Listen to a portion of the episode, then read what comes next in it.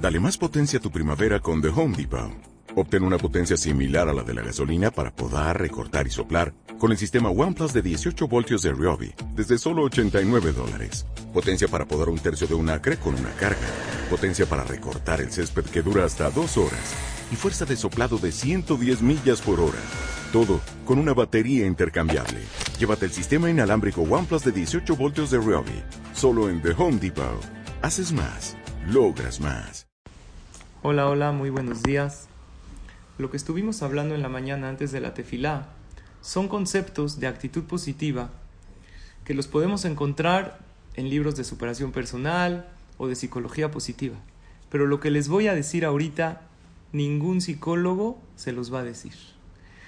Eso es un tip solo y exclusivamente del judaísmo. En el momento que está uno pasando un momento difícil, puede hacer un acuerdo con Hashem, un deal. ¿Cómo? Fácil. Está uno pasando un momento difícil, imaginemos en el negocio. ¿Sabes qué? No hay ventas, las cosas están de la tostada, está muy difícil. En ese momento, alzas tus ojos a Hashem y le dices, Dios, hagamos un trato.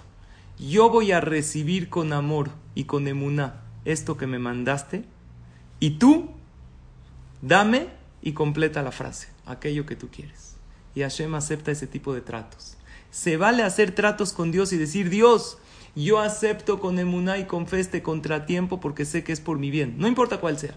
Uno está pasando un momento difícil familiarmente hablando, económicamente hablando, algo difícil, barminan de salud. Uno le dice a Hashem, obvio, me voy a esforzar para solucionarlo. De eso, claro que lo tenemos que hacer. Acepto con amor aquello que me estás mandando. Esas, las palabras, los jajamim las dicen, Ineni me la laive ahaba. Yo lo recibo esto con amor, pero lo puedes decir en español.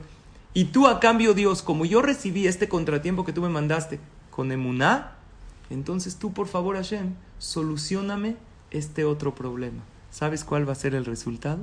El otro se va a solucionar y también el actual, que lo recibiste con cariño, también vas a ver una luz especial y una solución.